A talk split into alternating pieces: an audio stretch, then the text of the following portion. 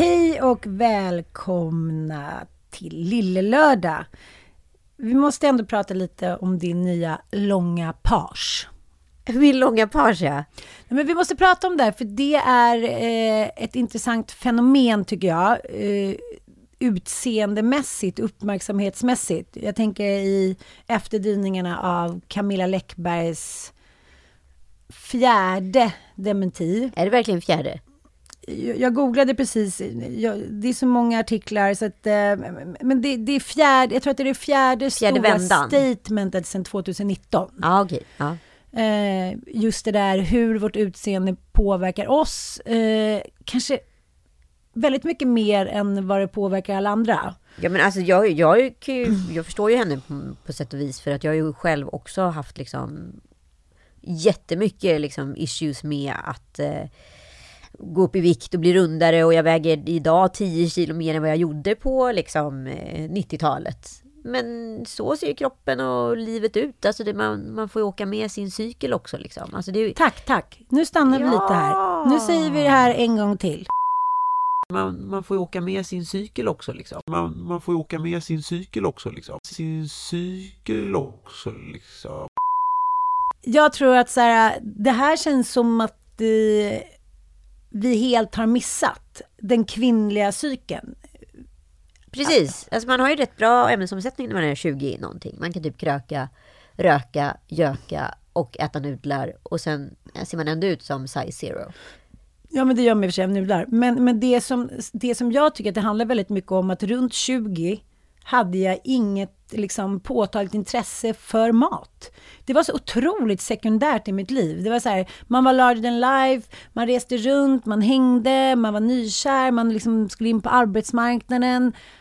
Det var väldigt, väldigt mycket starka känslor. Så att jag, det var inte så att jag fokuserade på att sätta mig ner och käka. Eller nu är det fredagsmys, vad mysigt, jag ska köpa en liten charkis. Det föll sig ganska naturligt, en mix av, för mig då, att inte tycka att det var så kul med mat och eh, att ha en bättre ämnesomsättning. För att man har det i en viss ålder. Såklart, och jag kommer ihåg mina gamla budgetar från den här tiden. Hur det liksom står så här, ja, lägenhet, alltså, så här, alltså vad det kostade i månaden, elhyra och så vidare. Eh, och sen kommer man då till kategorin fest slash mat. Då var det budgeterat 500 kronor på en hel månad för mat. Fest, och fest 2500 kronor.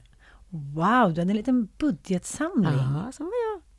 Det är ändå intressant att jag då ska äta för en tredje Idag tror jag att jag precis Idag är det väldigt förändrat. Kanske inte just 2500 men Nej. om det var liksom 95 procent som var fest mm. så hade det varit 5 procent som var mat. Så är det idag ungefär 95 procent som är mat och 5 procent som är fest. Ja.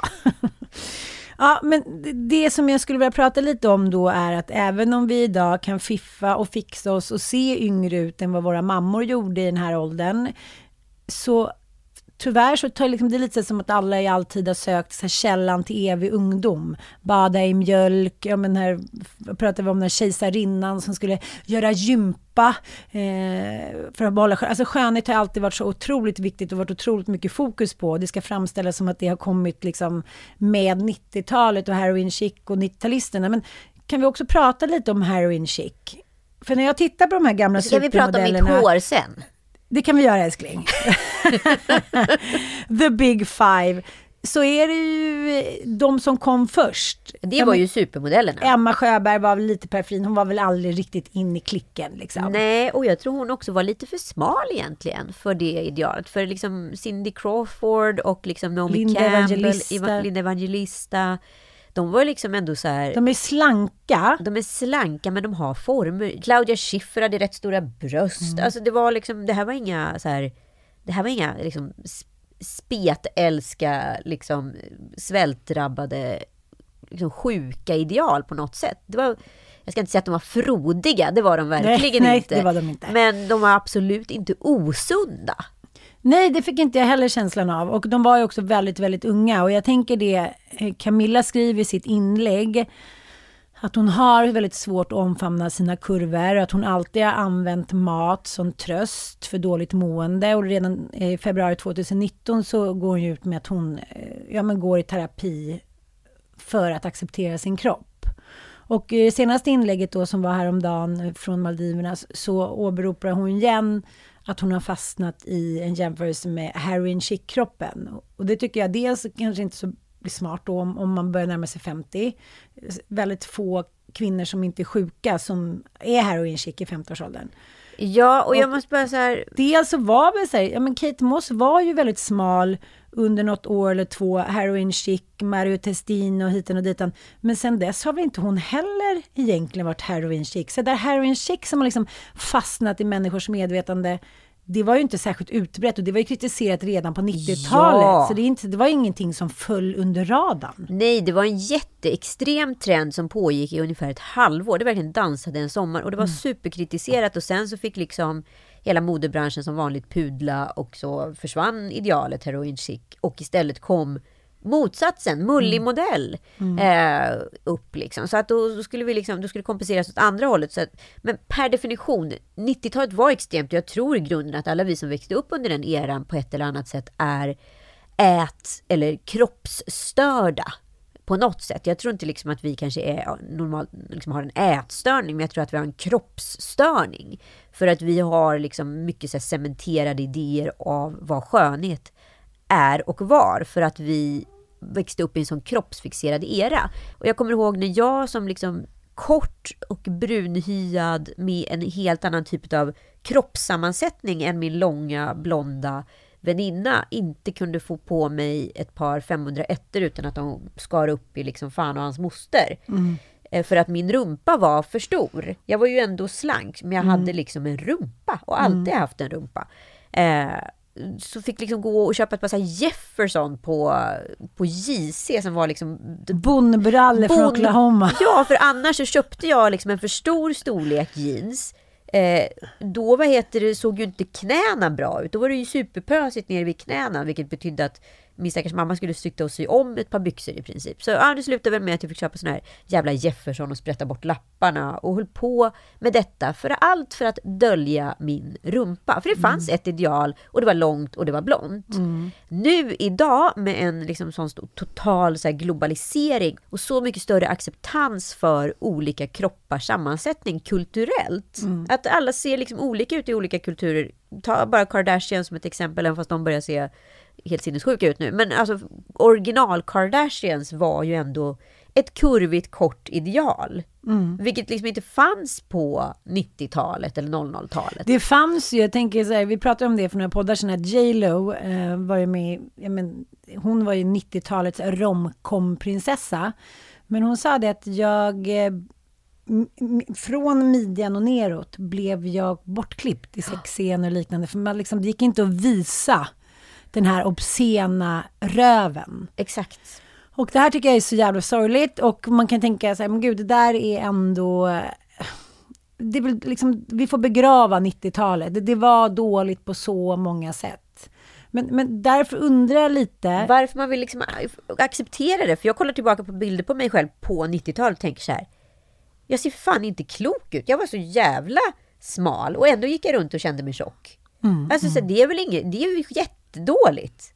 Alltså det kan inte vara något annat än dåligt. Och det är inte konstigt att jag har blivit knäpp i huvudet baserat på det. Men jag förstår ju också idag, jag kan kolla på min kropp och tycka så här, fan vad den har tjänat mig gott ändå. Och jag gör mitt bästa för min kropp. Och liksom, ja, det blir vad det blir liksom. Mm. Men jag är jättenöjd. Mm. Och det kan jag liksom glatt erkänna.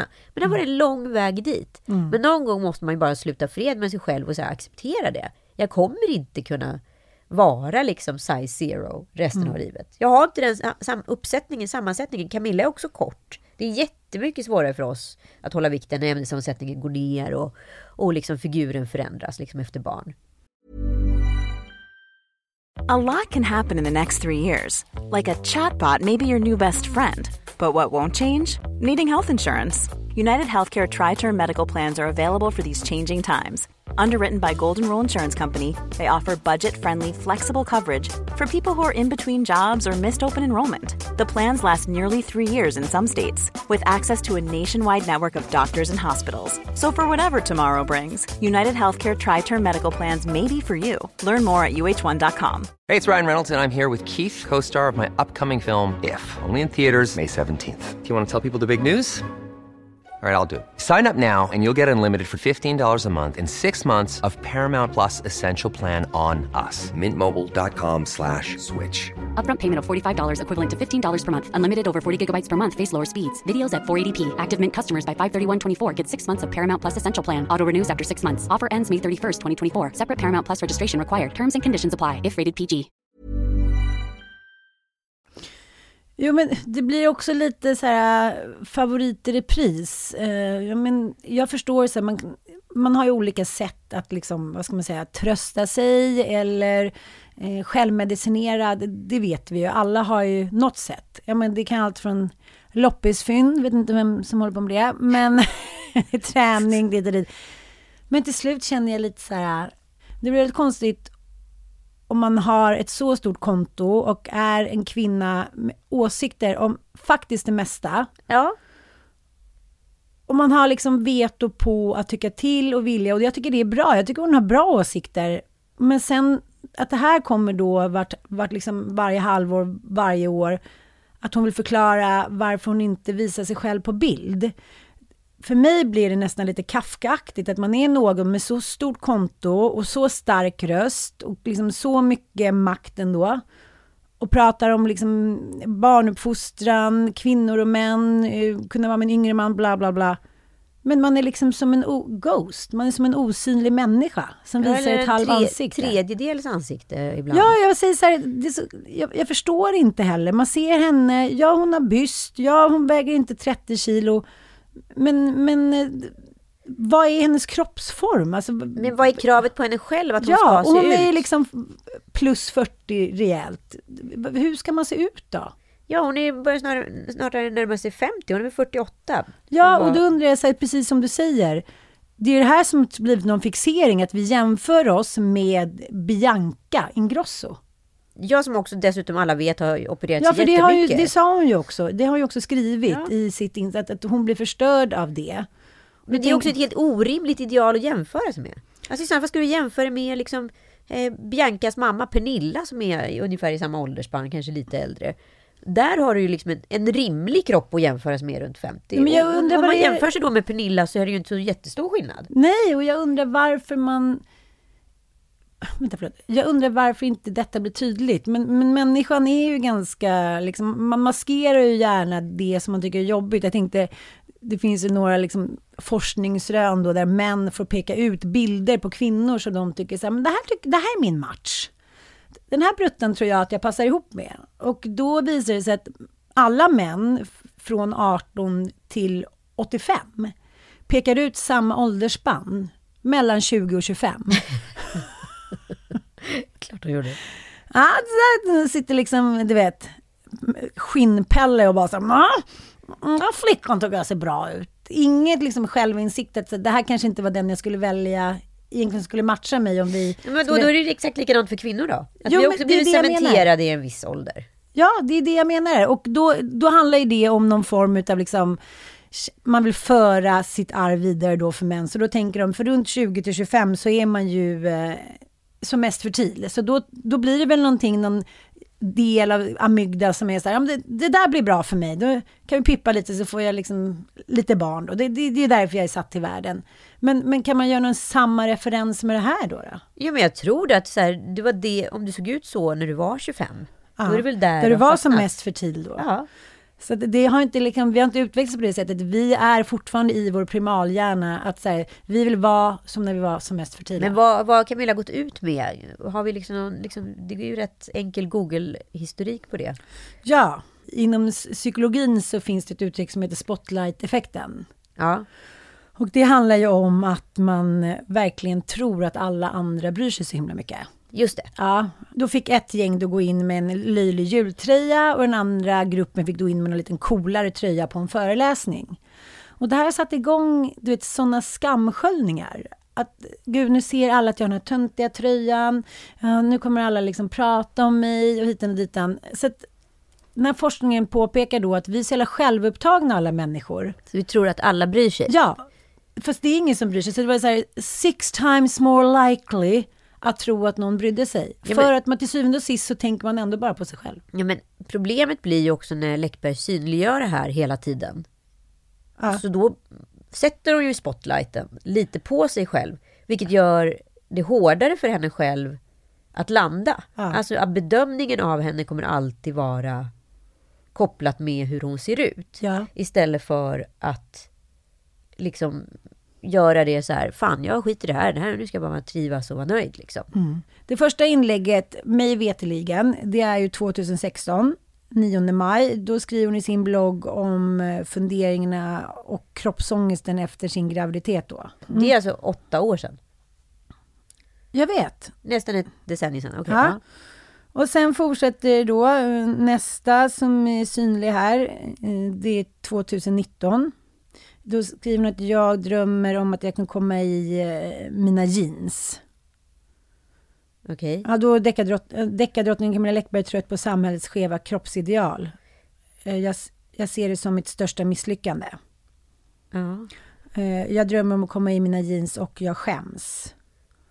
Det är väldigt starka liksom, uttryck. Lång och mager var det som ansågs vackert, berättar hon. Jag var aldrig stöpt i den formen. Hon har bantat många år i sitt liv och provat alla dieter som finns. Jag älskar former och kurvor på kvinnor, på andra, inte på mig.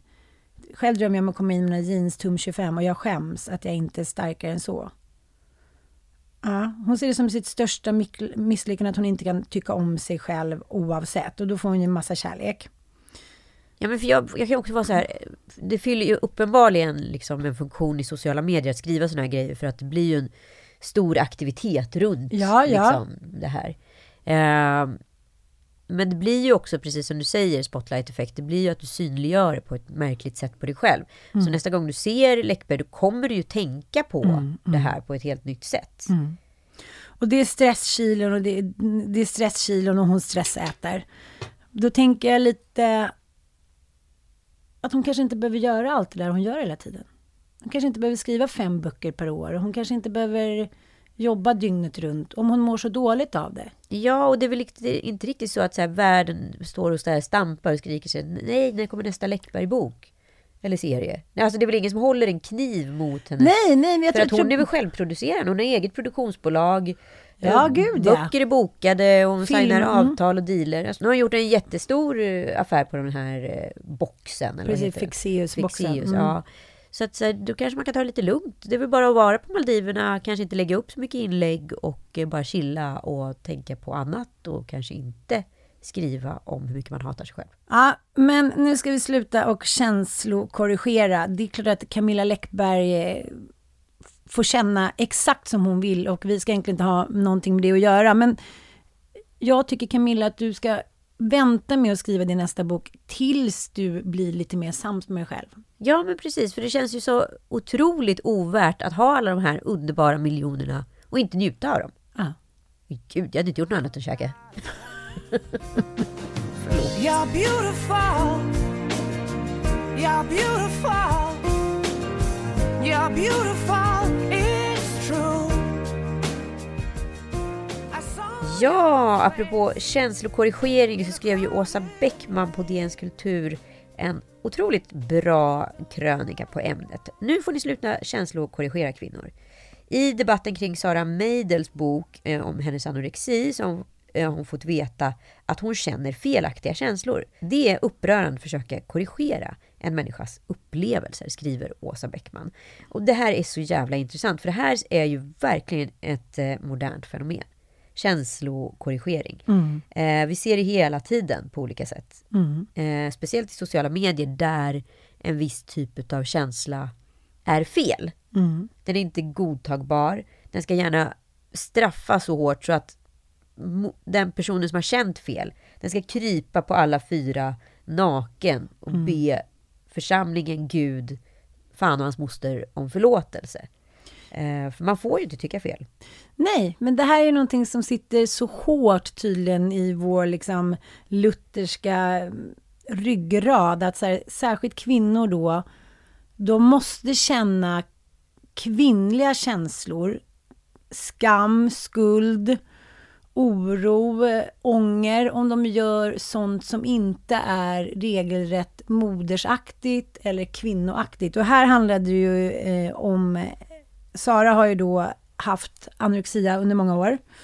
Och eh, hon beskriver ju väldigt känslomässigt inifrån vad det innebär. Eh, den här blandningen av att känna eufori för att ha kontroll över sin kropp. Gud, och den tror jag alla kvinnor har känt. Ja, men det är väl därför man späker sig själv. Ja. Det är väl därför liksom präster och men Kierkegaard pratade redan om det in The Art of Hunger, att han, så här, han dumpade tjejen han var kär i, han klarade inte av de där känslorna, han ville liksom känna sig lätt och fri och kreativ och hade inte råd att äta och helt plötsligt tredje dagen så blev han bara så här, Woo! jag är nära Gud, jag, liksom, jag blir religiös, jag så här, upplyft i någon form av metafysisk känsla. Det är väl, ja, men varför men jag skulle annars folk med- fasta? 5-2-dieten som Ja. har då fastat Ja. aktivt och märker någonstans hur liksom den här hungern övergår till någon form av euforiskt Mm. tillstånd där jag känner liksom mig hög på min egen kontroll utav Mm. att kunna stå emot de absolut mest grundläggande primala känslorna. Förr i tiden kände man nämligen aldrig mättnadskänslor. Förr i Mm. Nej. tiden kände man nämligen bara hungerkänslor. Mm. Och kan du kontrollera hungerkänslorna, ja, då har du, kan du kontrollera mycket, tänker du där i Mm. ditt stadie.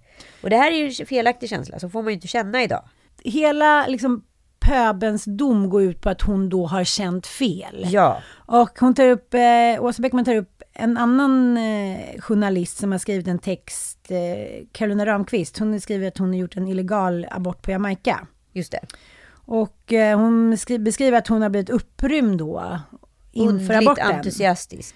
Ja, men så här, hon vill inte ha det där barnet och ska nu få hjälp. Det är inte jättekonstigt om hon då känner sig entusiastisk för att inte behöva behålla det här barnet.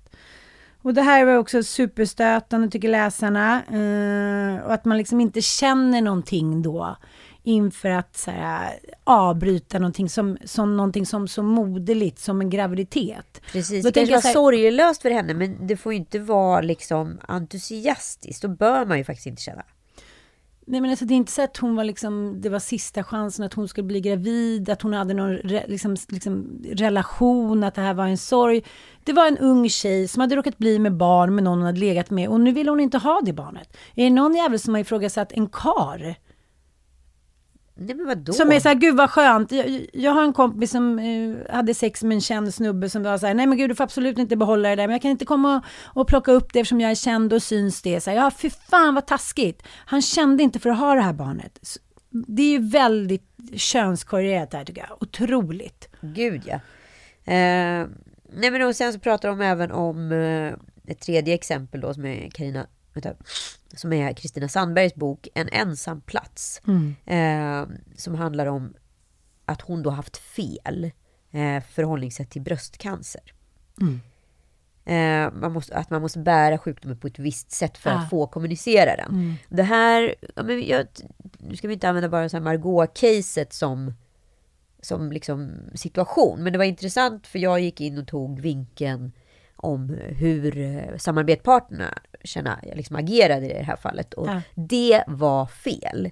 Det var fel känt och tänkt av mig. Ja, Jag skulle- det var inte det relevanta. Nej, jag skulle känt att hon var galen. Det var det Mm. enda som var relevant. Att hon var den enda som hade gjort fel. Ja. Mm. Eh, Därför skulle hon straffas. Ja, därför skulle Mm. hon straffas. Och i och med att jag då liksom lät det, vilket jag tyckte var det mest, minst intressanta Mm. i det fenomen som uppstod, var just brottet i frågan. Mm. Det var ju egentligen det som hände runt omkring henne och hur det mottog som var det intressanta. Men det var fel av mig att känna det. Och det är ju rätt, och jag tycker att liksom hela, hela egentligen bloggbevakning, det är ju en stor form av känslokorrigeringsanstalt Ja, ja. där liksom människor får reda på att de har känt fel och sen ska de be om ursäkt för att de har känt fel. Och det är ju lite det här som är intressant, att vi har kommit till den tiden då det är liksom power to the people, att det är nu vi måste be om ursäkt för att vi verkar och känner. Det här är någon form av så här kulturdödare. Nej, men jag, jag tänker, jag tycker ändå att det är roligt att översätta till vardagen. Att man säger själv så... Jag kan också vara inne och peta sen, men det där är inte rätt att man känner så, ja men till barnen liksom. När, ja, men, om barnen gnäller eller barnen tycker någonting så bara, men sl, sluta nu, sluta vara så pip eller så här, att man börjar väldigt tidigt att så här, åsiktsredigera alla runt omkring. Det gör man ju själv också. Gud ja, ja men du ska ju liksom... Ja men det är väl egentligen lite skillnad på det, för det är en åsiktsredigering. Känsloredigeringen blir ju mer att så här, du får inte känna på det här sättet, det är fel. Det tycker jag är någonting som är mycket mer liksom kopplat med sociala medier. Men liksom känsloredigeringen, den kommer ju snarare inifrån. Att man så här, nej men jag kan ju inte säga det här, eller jag kan ju inte känna det här, för det är fel. Att den bestraffningen på något sätt börjar liksom från barndomen kanske, att man har blivit skammad av en vuxen och så vidare. Och sen fortlöper den här hela livet och sen beror det väl på hur fri eller ofri i dina känslor du är. För jag tänker också att det här hänger ihop med konventioner som klass exempelvis. Överklassen är ju väldigt duktiga på att känsloredigera. Eh, redigera. eller korrigera. Ah, ah. Där det liksom, eh, ja men ta bara brittiska hovet som ett exempel, där liksom allting handlar om någon form av Ja, att man ska- ätstörd ja. kontroll på, på liksom Mm. sina känslor. Och att aristokratin i så hög grad speglar det. Liksom.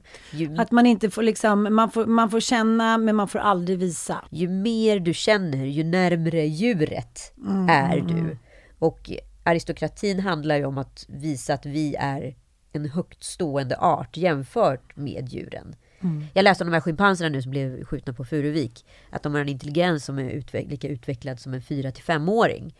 Eh, att en av aporna hade samlat stenar för att gömt under hö för att det skulle han kasta på besökarna liksom vid ett valt tillfälle för han ville inte vara i bur.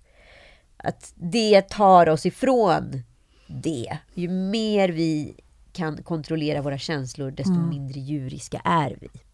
Även författaren eh, Katarina Wenstam nämns i artikeln. Eh, och eh, där hon också pratar om hur det här har påverkat liksom, lagstiftningen. Att förr så var ju liksom en våldtäkt bedömd av en man. Och skrek man då inte och ropade på hjälp och ryade och for och allt vad det gjorde. Utan då, då hade man liksom inte gjort tillräckligt mycket Nej. motstånd. Ja, precis. Eh, Då fick man skylla liksom- sig själv Ja, fick man skylla sig själv. När man nu idag med forskningshjälp vet att så här, frozen-effekten, att bli paralyserad, är liksom mycket, mycket vanligare än att, än att vad heter det, eh, hålla på och röra kroppen och Ja, ria och såklart. såklart. Jag menar, det är väl bara att läsa de här, hur våld, de flesta våldtäktsmän beter sig. Absolut. Ja, så här, det är bättre att ligga stilla och försöka överleva än att börja härja. Men det där är ju också någon gammal jag menar, hjärneffekt som bara kopplas på. Vi har ju pratat om det där också när man tittar på rättegångar ofta. Så när tjejerna börjar skratta då när de ser sitt, eh, ja, men sin förövare. Att så här, gud, jaha, hon tycker, hon skrattade när hon såg honom. Hon skrattade, hon tyckte så här, då fattar man att hon är skyldig. Förstår du? Att man, hon hade en känsla, men det vet man ju själv. Nervositet till exempel, det vet du när man skulle uppträda när man var liten. Om en började skratta, då började alla skratta. Ja, ja, ja, men då precis. förstördes ju hela körsången i Hökingskyrkan för att här, man fick sådana skrattanfall eh, på grund av att man inte kunde känsloredigera sig själv utan var nervös och man översatte det till något annat. Nej men det vore ju intressant att liksom bara göra ett experiment en dag att så här, inte känsloredigera. För du, vad du än gör så går du in i olika roller. Du är ju en person på jobbet, du är en person i mataffären, du är en person med, ja, i klasschatten. Alltså du är ju liksom olika karaktärer hela tiden. Det vore intressant att inte känsloredigera. Alltså mitt ex. ja, typ så. Nej, men, men, människor som inte gör det blir också så aparta. Det blir så här, okej, här kom någon som bara var sån och sa vad den tyckte. Det funkar ju inte det, det heller. sociala spelet blir ju helt brutet. Jag tänker att det är så fascinerande, jag tänkte på det när jag satt på tunnelbanan nu, att inte folk är mer arslen mot varandra. Någon går in i en och säger, vad fan håller du på med? Skärp till din jävla idiot typ. Eller så här, att man bara vill göra något roligt, så här, peta på någon eller Ja men du vet, sätta sig där någon sitter för att man tycker, här skulle jag sitta. Så att, att vi ändå är, att vi spelar spelet hela tiden 24-7 så skickligt. Utan att någon egentligen har sagt hur vi ska göra det. Ja, ja, ja. ja men alltså, det är ju konventionen. Vi är ju liksom bundna vid konventionen. Det är därför det blir så kittlande och provocerande när någon vågar säga hur det faktiskt är. Och då, då, liksom, då tappar vi alla andra det och måste liksom så här gå in och korrigera den här personen för, så att det ska bli bättre för alla inblandade. Ja. Ifall den här personen reagerar rätt, så att säga. Jag kommer ihåg, jag gjorde en abort när jag var i 20-årsåldern och då var mina två bästa kompisar med och sen eh, jag tog ett sånt där abortpiller, du vet. Ja. Och det var, ju det var mycket, det Carolina också har gjort. Ja, och det var så mycket föreställningar om det där. Åh, det kommer göra så ont, du kommer nästan dö av smärta hit och dit. Och de satt där bredvid mig och väntade på liksom dödskramperna, men de kom inte riktigt. Så att, eh, det blev ju en ganska munter tillställning till slut, för jag fick någon liten moffetablett och ja, men det blev som en så här systerlig handling att vi gjorde det tillsammans. Förstår jag vad jag menar? Och sen var det fascinerande, så här, gud, kom det ut någonting då? Alltså, jag förstår inte varför vi är fortfarande så uppfostrade till att vi ska vilja sånt som vi inte hade kontroll över för 2000 år sedan. Vi ska då vilja ha det här barnet, vi ska känna skuld inför det här barnet. Jag brydde mig inte ett dugg när jag var 20 att jag gjorde en abort. Nej, Idag hade jag gjort det, men då gjorde jag inte det. hade du gjort det eller var det där en känslokorrigering? Det kanske är någonting som jag själv har bestämt mig för att jag ska, jag ska aldrig kunna göra en abort, har jag hört mig säga. Ja. Men det är också ofta med kvinnor som säger samma sak till mig. Ja, precis. Det blir en spegling i att känslokorrigera. Ja, så, så vem Så är autentisk? Vem känslokorrigerar bäst? Det är snarare, snarare där det liksom ligger. det var så lustigt, för jag tänker så här, känner jag verkligen så? Eller är det så? Som jag alltid sagt, gud jag måste gå i psykanalys, jag, jag vill inte ha fler barn. Och det, det känns ändå som att jag alltid vill ha ett till barn. Och sen så bara bestämde jag mig för, nej men nu vill inte ha fler barn. Jaha, så var det klart. Ja, men det är det där. Men fan, för att, apropå det, så liksom människor som hela tiden går i terapi. Kan vi prata om det?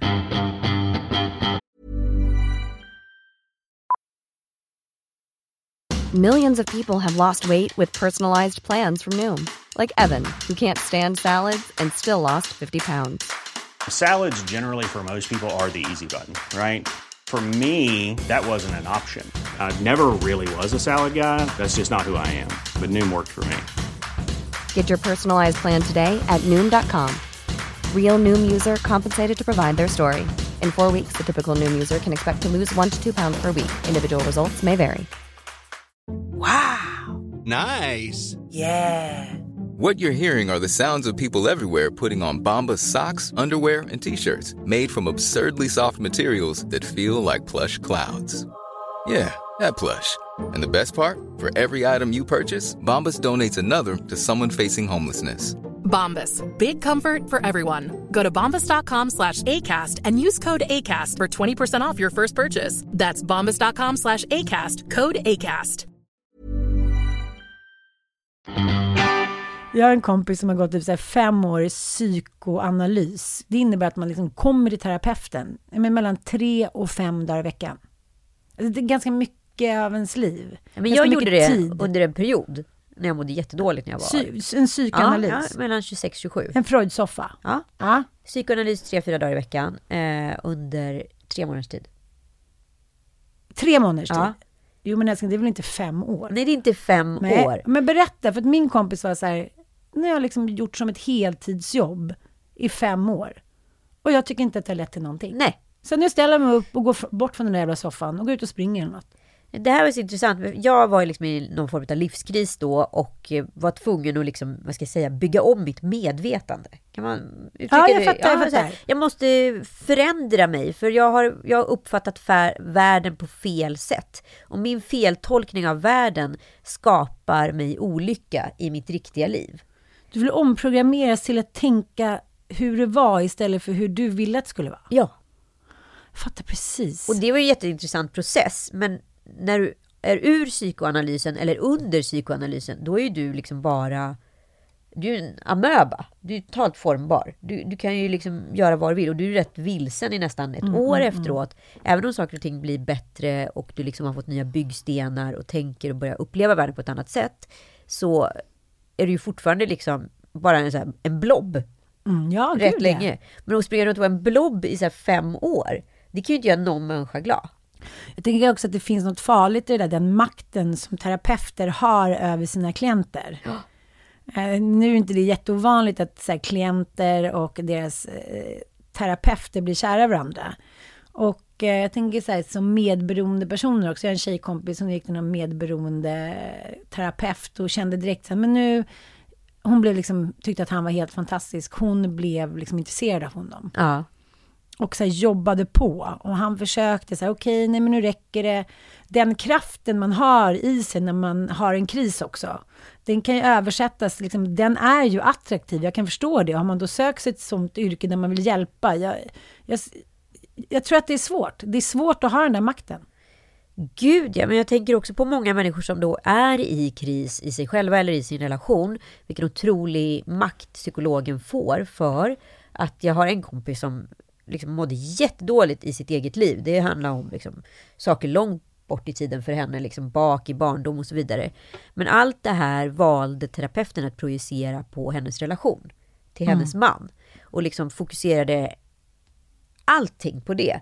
Så till slut, och hon är ju så försvagad för att hon redan är i en kris. Så liksom bestämmer hon sig då för att skiljas från sin man. Ja. Och är så här, i efterhand så var absolut, vi hade nog kanske inte levt ihop eh, ändå eh, på sikt. Men det var absolut inte där och då vi skulle skiljas. Och det var absolut inte han. Så när han försvann och den liksom, när hon tror att hon har löst problemet genom att separera från honom och hon inser att det var inte han. Problemet kvarstår. Ja. Det är jag. Liksom. Fan, är det var en sån jävla hård besvikelse. Hon förstod också så här att så här, shit, den här terapeuten har liksom i princip duperat mig till att projicera så mycket på någonting som det inte var. Jag fattar. Usch. Och så vaknar man upp och är så här, vad hände? Hej, sorry, det var inte du, det var jag. Det var jag. Men jag tänkte väldigt mycket på det, för vi pratade om, eh, du fick en sån här lapp på tunnelbanan. Ja, nej, men jag tänkte på det när jag satt på tunnelbanan så var det en man som kom och la en liten lapp vid mitt säte. Först trodde jag att det var någon som skulle kolla min biljett, för han, eh, mannen hade då en eh, SL-jacka. Ja. Mm. En sån här rejäl, liksom, som personalen har där. Men det var det inte, utan jag plockade upp när jag trodde att, han, att det var en bild på han och hans barn kanske, att han ville ha pengar. Men han kom aldrig tillbaka, så då plockade jag upp den här eh, lilla lappen. Och då stod det Bibeln, Guds gåva till dig. Men så fick jag bara så här, flashback till när jag var liten. Då var det ganska vanligt att någon knackade på dörren. Alltså det är ju typ en av mina så här traumatiska minnen från barndomen. Ja, det Att man var så här, typ själv hemma vid 8-10 års ålder, vilket var Ja. bra på den tiden. Inte Ja, ja nej, då Nej. kunde man gå hem och man kunde resa både hit och dit och gå ner till sjön och leka. Och man var, fan vad man fick vara själv. Ja, gud vad man Mm, själv. mm. Jag kunde liksom ringa på någon så här... Oh, gud, jag kommer också ihåg att jag såg Poltergeist på den där tiden. Kommer du ihåg han Kane? Ja, Ja, fy fan. Då skulle man ligga själv. Och så skulle Gud, man det har liksom- förstört människors liv för lång framtid. Att man, så här, fort, jag har kompisar som fortfarande inte vågar kolla i en spegel. ja, Nej, men hur som helst så, så var det liksom... Åh gud, jag kommer ihåg att så här, öppna dörren så såg jag det var en jävla gubbe som såg ut som Kane. Jag trodde jag skulle dö. Liksom. Och då kom ju han från så här, Jehovas vittne eller någonting. Mm. Och sen så, så här, sätter foten i dörren när man vill stänga. Och så kom, tog sig liksom in i köket. Jag hade ingen vuxen hemma liksom.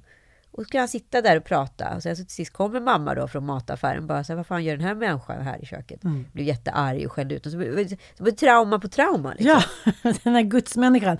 Men jag tänker också att man ifrågasatte inte att man inte skulle bjuda in. Nej. Där satt de med sina små pappers eh, liksom, eh, bluntar och visade och det var barn som lekte i liksom, ett paradis hit och dit och det såg ju lockande ut. Men man Ja, men det var ju hade... rätt taskigt tryck, måste jag säga. Ett rätt Ja, grisiga illustrationer också. Och det är så här, hur mår du? Man bara, bra tror jag. Jag tänkte dra ut och spela fotboll eller hångla med lillkicken liksom. Så ah, men allt bra och så här. Mm, mm, mm. Fiska, fiska, fiska, fiska. Till slut är det men det kanske inte är så bra då. Nej, men alltså, den där canvasförsäljningen de höll på med i så många år. Mm. Det var ändå så... Jag fattar inte, kanske jag har fått ett napp per månad. Det är det jag menar, så här, var får de alla sina stålar från? Vem är det som säger ja? Vem är det som börjar följa Jehovas vittnen efter man har suttit och så här, fått bjuda dem på blaskigt kaffe och en liten rulletårta? Nej, men jag bara kommer ihåg att Karl Dajal blev ju sen så här, Jehova, så han gick ju och Just knackade det, dörr. Och jag bodde i just. Midsommarkransen då. Han får gärna knacka på hos mig i och för sig. Så jag tänkte så här, första gången jag tänkte så här, nu jävlar, nu kan jag bjuda in honom. Välkommen in, får jag veta lite mer om Herren? Vad har han i beredskap för mig? Nej, men det Nej, men jag bara, så här, ja. att det inte skedde mer, eller det kanske vi inte vet, måste ju vara så här, en perfekt så här, plattform för så här, molesters också, bara kunna gå runt och bara få så här, Ja, lite ja. gratis barnavsugning, eller vad fan man nu var ute efter. Ja, men jag tänker inte Nej, jag håller med känsloredigera. dig. Ja, nej, för jag att håller det med liksom dig. please the audience, för det är väl en sån podd. Ja, jag menar det. Men det är mycket, det jag tycker jag är intressant att du pratar om det, för det här har fått mig att tänka till hur mycket varje dag som är känsloredigering. Ja, för att vi, det pågår ju, alltså det är så inbyggt i vårt system. Så det är ju snarare konstigt att tänka det andra, för det är väl alltid så här, men jag tycker liksom vuxna människor, ni vet den här gamla Felix Herngren-filmen Ja. som nu är serie. Där jobbar de ju jättemycket med hennes liksom, känslokorrigeringar, Ja. fast de använder det som hennes tankar som säger en sak och, och eh, vad hon säger, uttrycker då hur det låter i det offentliga. När hon tänker något helt annat. Ja. Och det är ju hela tiden det här intressanta. Lilla rösten på axeln. Nej men där använder man ju liksom hennes här inre tankar om vad hon egentligen vill och känner hela tiden. Ja men exempelvis så vill ju Felix eller den här unga tjejens karaktär liksom ligga med terapeuten. Ja. Och jag funderar på hur kåt den är och så här. Så, Mm. så, Men så kan jag ju inte säga. Det kan jag inte säga. Utan, Ja men absolut, vad trevligt. Alltså att det pågår och jag tycker den är vä- väldigt bra den filmen som ett exempel på hur, hur ja, det funkar. Men jag tänker så här, om, om det fanns någon fördel med att de här Jehovas vittnen-människorna kom in.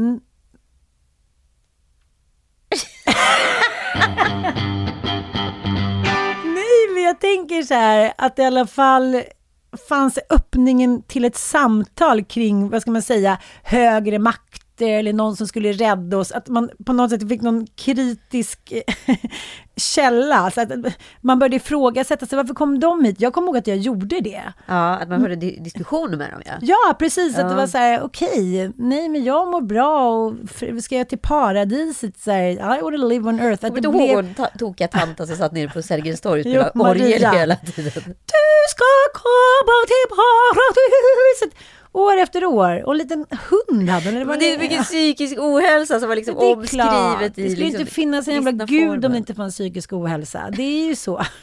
Säg det till en argentinare, jag kommer säkert bli jätteglad. Jag Absolut. skulle säga att det var Maradona som helgon. Ja, jo, nej det är sant. Jag vet inte. Det är, det är liksom verkligen på gott och ont. Men jag Alla tycker det är, så rädda intressant att vi inte längre tar det teologiska samtalet. Nej, jag vet, jag vet inte. Mina barn har ju aldrig talat om Gud eller Jesus eller någonting. Det är någon gång i kyrkan. Jag började prata om Jesus då med barnen. Så jaha, ja men han, liksom, han var snäll så här. Han, eh, han var jättesnäll. Mm. Ja. Okej, att man själv inte heller riktigt vågar gå in och typ religionskorrigera för att man är så här, jag får inte påhyvla barnen någonting. De ska bara bli som, eh, ja jag vet inte vad de ska bli. De ska bara tillbe fotbollskorten. Det är deras gudar, liksom, Nej, men- fotbollsspelarna. Jag kommer också ihåg att Penny kom hem någon gång från skolan, hon var liksom sju eller åtta år och bara så här. "Eh, ja, jag är ju troende. Och jag bara, vad sa du? Det är du fan inte! Nej, jag blev arg. Alltså jag blev liksom så här provocerad av att hon var kristen. Jag bara, okej, vad tror du på då? Nej, men jag tror på Gud och Jesus. Så jag bara, du tror inte på vetenskap? Du tror inte på? Du är ändå sju år nu. Okej, det blir ingen mat för dig ikväll. Alltså, hör Nej, den förälder nej, som ve- hade gjort det här för liksom 50 år sedan. Ja. Då hade man ju bara så här, oh, oh, oh, Ja. Messias. Ska Du jag har- gå i klosterskola? Där är köka mamman, prata inte med henne. Nej, det är intressant utveckling att allting har sin tid och plats. Allt ska förklaras med vetenskap och det är kanske därför vi mår så jävla dåligt. Vi har liksom ingen andlig tröst längre. Förut så fick man ju tröst i byn och i Gud och det var så här... Man, Man kanske bara ska trodde- tro på något för att tro på något då? Är det det du menar? Jo, men jag menar det. Det finns ju så här, till exempel om du tar, om, vi- apropå cancerbehandling, patienter som är i cancerbehandling, de som tror på någon högre makt och känner någon tillit till det där, de, eh, de som får prata om, ja men som, precis, om de skulle liksom eventuellt om de skulle dö eller att det nämns. Men i Sverige är vi så jävla dåligt utbildade på det, för allting ska vara så vetenskapligt och rationellt Ja. om man mår dåligt så vill man ju på något sätt att det ska finnas någon högre makt som rättar till det. Det är ju min så här, om det var en spricka i solen där, nu kände jag att det kom ner till mig och där, där fick jag ett sign. Man vill ju gärna liksom ändå på något sätt att det ska finnas en guardian angel. Ja, ja, ja, Ja, precis. och på något sätt gör ju det. Man kan ju också styra tankarna till någon form av tröst. Förstår du? Man kan ju härleda allting till så här, ha, men det var meningen då eftersom jag såg Babben Larssons nya man på ICA, då var det meningen att jag skulle bli julvärd. Alltså man kan alltid, man kan alltid korrigera verkligheten och jag tänker att det ändå är bra, för när människor mår dåligt, om man bara fastnar i samma tanke hela tiden, då tar det ju väldigt lång tid att läka liksom. Jo, å andra sidan kan jag tycka så här, vissa personer känslokorrigerar ju så att de skriver om verkligheten. Och då Ja. blir det ju också en besvikelse. Ja, men det är ju väldigt intressant. Deras förklaring är så att varför skulle de ha kunnat bete sig på ett sånt sätt? Eftersom det gjorde ju deras mamma, så det skulle de aldrig kunna göra. Nej, men precis. End of discussion. End of discussion. Ja, men du gjorde ju det, det gjorde... Jaha. Nej, men det här är intressant också för att, eh, du vet den här jättekända dieten, stenåldersdieten.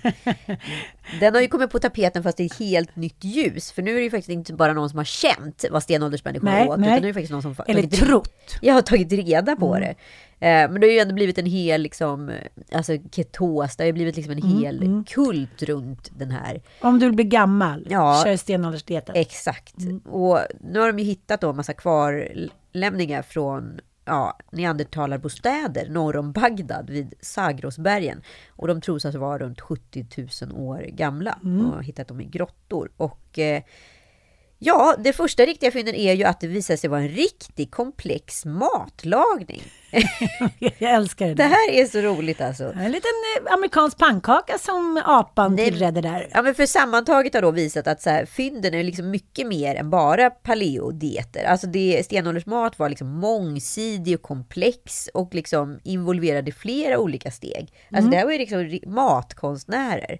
Eh, fast liksom med, med, med få tillbehör. Ja, men de hade väl eh, gjort lite pannkakor och det var någon liten syltasluring och de hade, de hade liksom brunch, apbrunch. Ja, det är ju absolut så här paleo i, i grunden, men man har liksom kunnat gjort mycket, mycket mer än vad man har trott. Man har exempelvis blötlagt frön i djurskinn och eh, neandertalarna verkar inte ha skalat sina frön utan de har ätit dem med liksom, eh, ja, vad ska jag säga, själva kokongen runt om. Eh, men de har också så här hjälp, ibland mosat dem med hjälp av stenar. Och eh, ja, de har testat att återskapa de här recepten. Eh, och det förklarar då varför neandertalarnas tänder var så nerfilade. Just för att de det. åt ju liksom skal och allting. De var som små hamstrar som var... Precis. Men ändå intressant. Jag tycker det är så kul att man så här, har då liksom teoretiserat vad som var stenåldersdiet och varför det var bra. Men man har egentligen inte riktigt haft koll. Man har eh, kroppskorrigerat. Ja, det Ja. säga. För att det ska passa samtiden.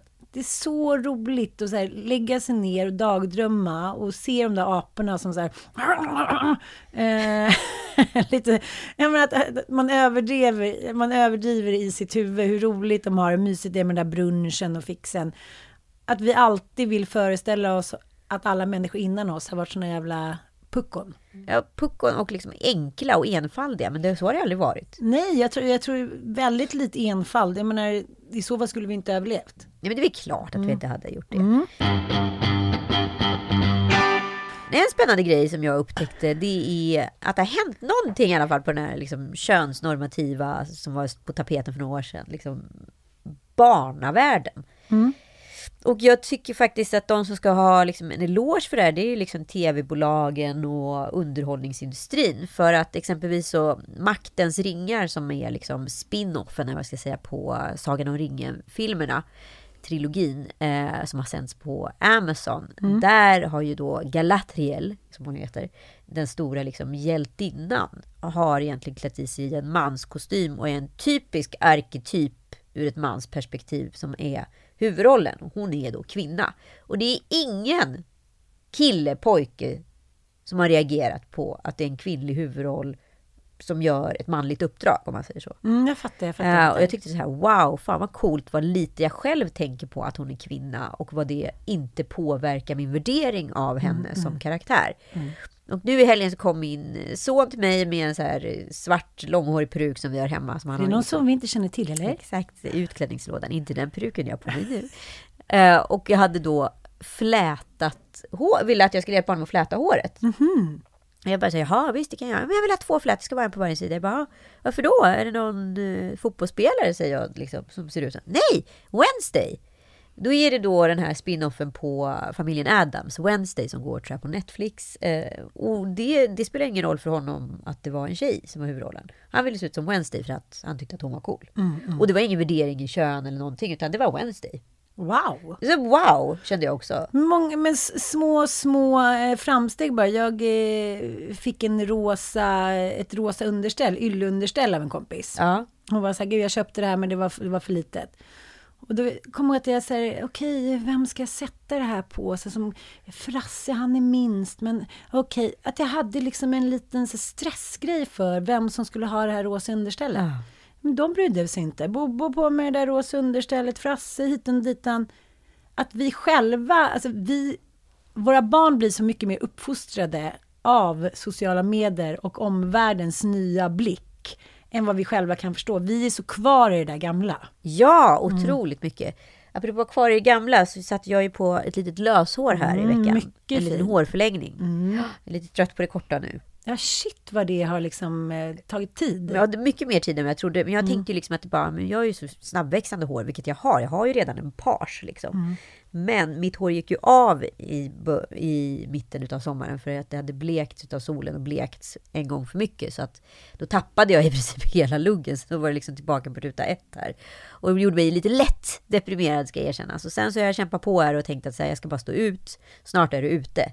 Men sen kände jag bara, nej, nu får det fan vara nog med det här. Nu är det liksom, jag trodde att det skulle vara ute till november, vilket det förmodligen hade varit ifall Du gjorde haft för du tänkte, jag är korthårig i ett år. Ja.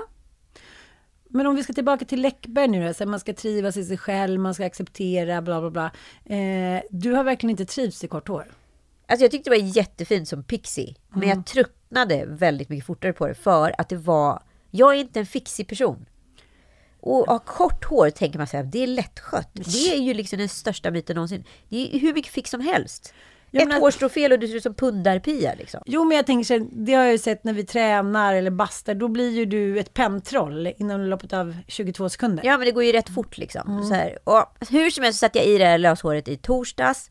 Och kände så här, mm, jag vet inte, kommer jag bli liksom peruk-Ulla nu? Jag har aldrig haft löshår. Ja men du vet det är en konstig känsla. Ja, jag vet, det är därför jag har slutat med det.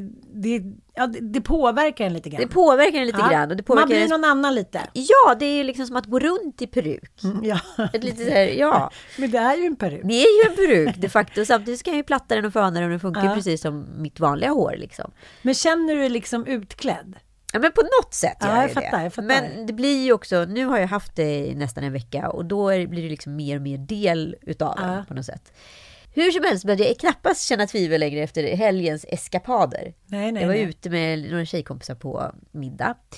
För att börja med så såg jag, jag måste bara ta det som en liten parentes här, ett spännande, spännande nytt förhållningssätt till varandra. Den Mhm. nya generationen, de där 20-plussarna som vi ofta talar så ont om i den här podden. Ja, ja. Ja, ja. Lite från gång till gång. Ja. Ja, men hur som helst, vi sitter och käkar middag på en ny restaurang i Stockholm och eh, lite längre bort i, samma lokal och det är rätt tomt runt omkring. Så är det sällskap på tre tjejer och en kille. Alla är i 20-årsåldern. Det känns inte som att det är några så här... Det är inget, man känner att det inte är något konstigt samband mellan dem. De är goda vänner. Det är liksom ett gott snack. Det är mycket garv runt bordet och det känns som att de är väldigt avslappnade med varandra. Det är inte liksom så här stela skratt utan det är liksom... De, ja, men de är polers. De är polare. Det är men, inget men konstigt. vad är det för ställen ni är på? Liksom, det tycker jag ändå är lite viktigt för... Ja men vi är på Chiconi som är liksom restaurangen på Soho House. Ja, ja. Så det är en medlemsklubb. Så, ja, Ja. det, är väl, Men det är lite, det är lite hög svansföring. det är lite hög svansföring. Ja. Det är liksom någonting som inte är Stockholm. Ja. Så mycket kan man säga. Mysigt. Ja, mycket mysigt. Eh, helt plötsligt börjar tjejen och killen som sitter bredvid varandra hångla väldigt intensivt. Gud, det har jag inte sett sedan 1873. Nej, så jag säger till mina vänner. Gör folk det på krogen längre? Ja, men tydligen. Nej, men alltså jag menar allvar. Jag kommer inte ihåg när jag såg sist ett par som hånglade på krogen. Nej, nej, nej, absolut inte. Nej, men och jag bara så här, säger till mina tjejkompisar, bara, gud vad de hånglar. Så, här. så alla bara kollar bort. Sen helt plötsligt händer någonting. Då flyttar en av tjejerna sitter på motsatt sida bordet över till tjejen som precis har hånglat med killen och börjar hångla med tjejen. Börjar de hångla lika intensivt. Och sen flyttar den andra tjejen som sitter mitt emot killen över till killen och börjar de hångla. Och sen byter alla plats tre, fyra gånger och så hånglar liksom alla med alla. Så det är någon form av så här grupporgie som bara pågår vid det här bordet. Och jag är så här, alltså du vet, det var så fascinerande. Man kunde liksom inte sluta Nej, kolla. det var så här, mamma var på galej. Ja, men och sen så reste sig de bara upp och satte på sig ytterkläderna och gick därifrån som att ingenting hade hänt. Men de hade liksom ett så här teatraliskt förspel.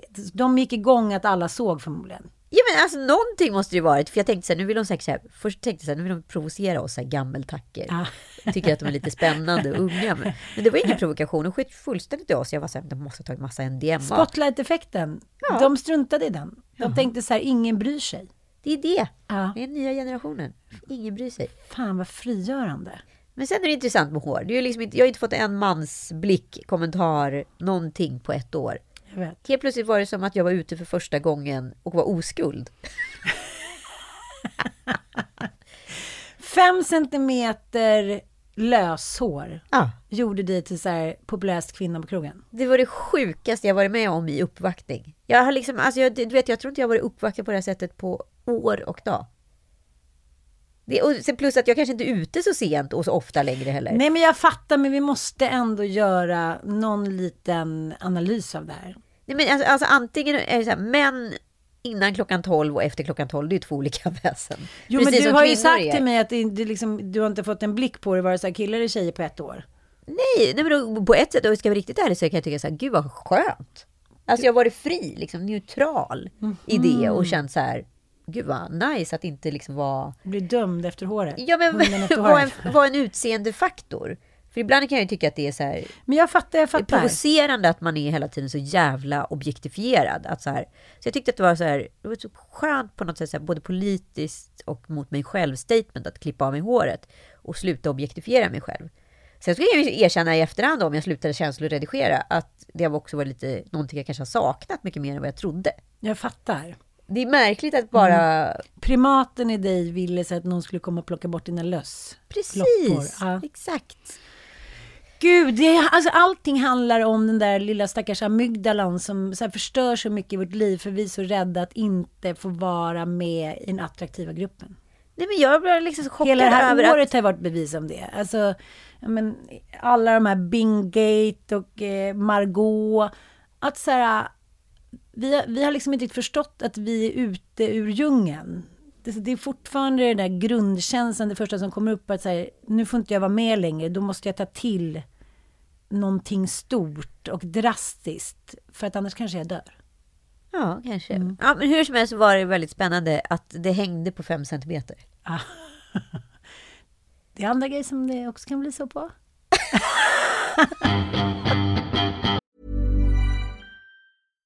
Hi, I'm Daniel, founder of Pretty Litter. Cats and cat owners deserve better than any old fashioned litter. That's why I teamed up with scientists and veterinarians to create Pretty Litter. Its innovative crystal formula has superior odor control and weighs up to 80% less than clay litter. Pretty Litter even monitors health by changing colors to help detect early signs of potential illness. It's the world's smartest kitty litter. Go to prettylitter.com and use code ACAST for 20% off your first order and a free cat toy. Terms and conditions apply. See site for details. Imagine the softest sheets you've ever felt. Now imagine them getting even softer over time. That's what you'll feel with Bowl and Branch's organic cotton sheets. In a recent customer survey, 96% replied that Bowl and Branch sheets get softer with every wash. Start getting your best night's sleep in these sheets that get softer and softer for years to come. Try their sheets with a 30-night guarantee. Plus, get 15% off your first order at bowlandbranch.com. Code BUTTERY. Exclusions apply. See site for details. Nu innan jag blir en riktig snusktant för vi ska på jullunch så får vi bara säga God jul! Ja, god jul! Den här podden kommer på onsdag. Vi hinner ju faktiskt inte podda innan det är Nej, julafton. nej. Så att säga, god jul kära lyssnare. Vi har Ja. ett så jävla roligt 2023 framför oss. Ja. Eh, Ja, kom på eh, poddhelg! Ja, kom med upp till Lindvallen 2 till 4 juni. Då är det faktiskt Sveriges första podcastfestival som går av stapeln. Eh, det ska bli så jävla roligt. Alltså, du, du, du vet att man kan köra forsränning där uppe också? Jag kommer putta ner dig. Ja, det vet jag. Eh, och paddel. Ja. Ja, och Gud, sen har de ju världens bästa så här, eh, saunapark. Mhm. Nej men alltså det är helt otroligt. Jag har varit där. Den är amazing. Och det kostar typ så här 1400 spänn för alltihopa. Och så bor man på Skistars Ja! hotell. Och det är verkligen en line-up måste jag säga. Alltså riktigt roliga, bra poddar. Jag ska tydligen podda två Ja, det är gånger. otroligt. Du är dubbelt så populär som jag. Jag tolkar det som en, någonting väldigt positivt. Ja, men det är dumma människor, det är Lofsans träningspodd, det är Fult hemma med Ja. Kakan och Britta. Eh, det är jag och Sanna. Det var en massa bra. Ja, och sen är det Hej Hej Vardag. Ja, med hennes podd. Alltså det är så jävla roliga människor som är där. Ja, men det blir liksom en eh, party, sport, poddhelg. Det blir fest på kvällen såklart. Det är klart. Ja. Gå in på livepoddfestivalen.se och säkra er plats. Tro mig, det här vill ni inte missa. God jul! Gott nytt år får vi säga i eh, nästa avsnitt. Ät, njut och eh, ja, var snälla mot varandra. Sluta åsiktsredigera kanske vid julbordet så kan ni få en riktigt spännande julafton. ja, det där var eh, Anitas tips, inte mitt. Jag tycker vi spelar eh, rollen över jul bara, sen kan vi sätta igång. Då blir det kul. Puss och kram! Puss och kram!